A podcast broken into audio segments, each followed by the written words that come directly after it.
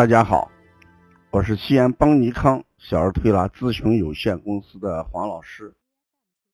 下面是听黄老师讲临床的时间。今天我讲一下小儿腺样体肥大虚症的辨证方法。这两天来了一个小女孩，呃，腺样体肥大，打呼噜，呃，比较严重，呃，晚上。嗯，睡觉老是翻滚。我们在诊断的时候，呃，我让我们的学员通过望闻问切做一个判断。在诊断的时候，呃，姥姥讲这个孩子大便黏，特别臭，擦屁股擦不干净，这是一个特征。第二个特征，不好好吃饭。吃一点点。第三个特征，这个孩子呢，他有一点就是脸色黄，头发微软。讲完这三个特征之后，我补充了三个特征。姥姥说：“你说的很对。”我补充哪三个特征？第一个，我说你这个孩子早晨叫不醒。你要去幼儿园，急忙叫不醒他，这就是阳虚的孩子早晨发迷叫不醒。我们过去有一句话叫“闻鸡起舞”，闻鸡起舞的人一定是阳气比较足的，因为早晨六点开始就是老阳阶段。我们知道，早晨六点到中午十二点是一天当中。阳气最重的时候，而六点还不能起床的人，那就是阳气虚。这是我补充的一点。第二一点，我又补充了一点，我说你这个孩子尿床。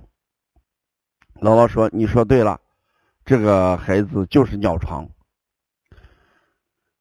那是什么原因？我能判定出这个孩子尿床？肾阳虚的孩子。”手脚凉，因为我一摸这个孩子的手凉，嗯，我一摸他的后腰，就是命门肾腧也是凉的，我就判定他不但尿床，而且呢，这个尿量大，没有味道。这是我补充的第二个特征。我补充的第三个特征，我说你这个孩子小心眼。在家里呢，他这个脾气比较大，呃，动不动这爱闹情绪。这个老师，你说对了，这个难带的很，这个孩子就是情绪大。什么原因呢？我们过去讲，脾阳不足，这时候肝气就怎么不升，肝气郁结，停滞不畅。在推拿的过程当中，我又补充了一点，我说你这个孩子应该脚底是黄的，脚底发黄。结果把袜子脱掉之后，脚很黄很黄，但是姥姥没有发现。推拿师就讲，那为什么你没有看脚，能判断出孩子的脚底很黄呢？因为我们知道这个黄色代表两种。一种就是我们气血不足的人容易发黄，另外一种，当我们肝气不升的时候，脚发黄；肝气上升、肝阳上亢的时候，会发发生发生什么？眼睛发黄、眼白、眼仁发黄，甚至眼眶周围发黄。这与胆汁有关系。当肝不升的时候，这个肝气、胆气都往下走；当肝升的时候，肝气、胆气都怎么样？会往上走。所以我们讲这个脚黄，就是由肝气升不起来而导致的。在这一点上，如果我们判定了。孩子为脾阳虚、肾阳虚，这就会推断出孩子的肺气也是虚弱的。根据五行理论，比如说肺为精，而脾为什么土？土不生精，这就我们讲的母病什么及子。如果能诊断到这一点上来，大家很容易写出它的治疗原则，就是什么健脾益肾、宣肺通窍。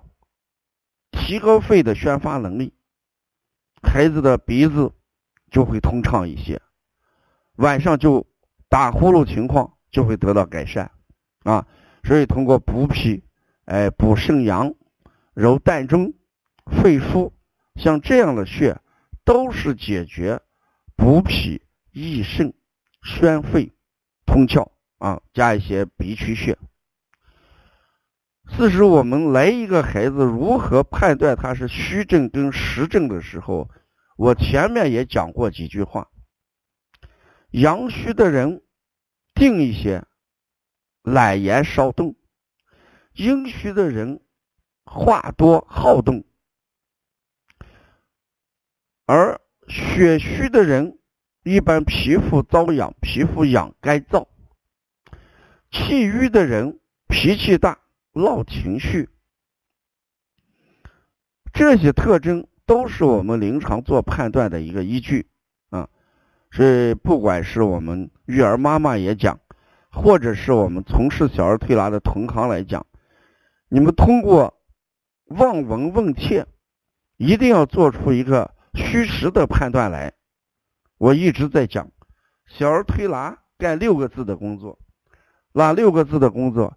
就是去多余，补不足，遇到实症，就是邪气过盛，未知实，我们都用一些听法先做处理。